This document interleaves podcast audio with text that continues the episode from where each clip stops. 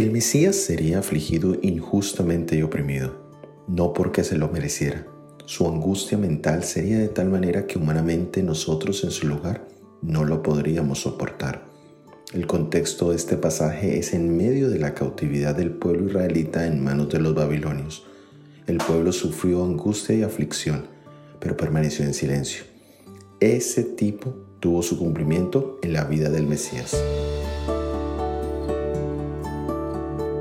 En el Evangelio de San Mateo capítulo 27, versículos 27-31 leemos, Entonces los soldados del gobernador llevaron a Jesús al pretorio y reunieron alrededor de él a toda la compañía, y desnudándole le echaron encima un manto de escarlata, y pusieron sobre su cabeza una corona tejida de espinas y una caña en su mano, e hincando la rodilla delante de él, le escarnecían diciendo, Salve, rey de los judíos y escupiéndole tomaban la caña y le golpeaban su cabeza.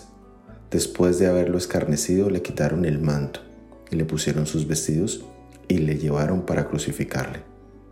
Al leer estos pasajes y al utilizar una imaginación santificada, podemos entender con mayor precisión lo que Isaías describió acerca de la angustia y la aflicción del Salvador.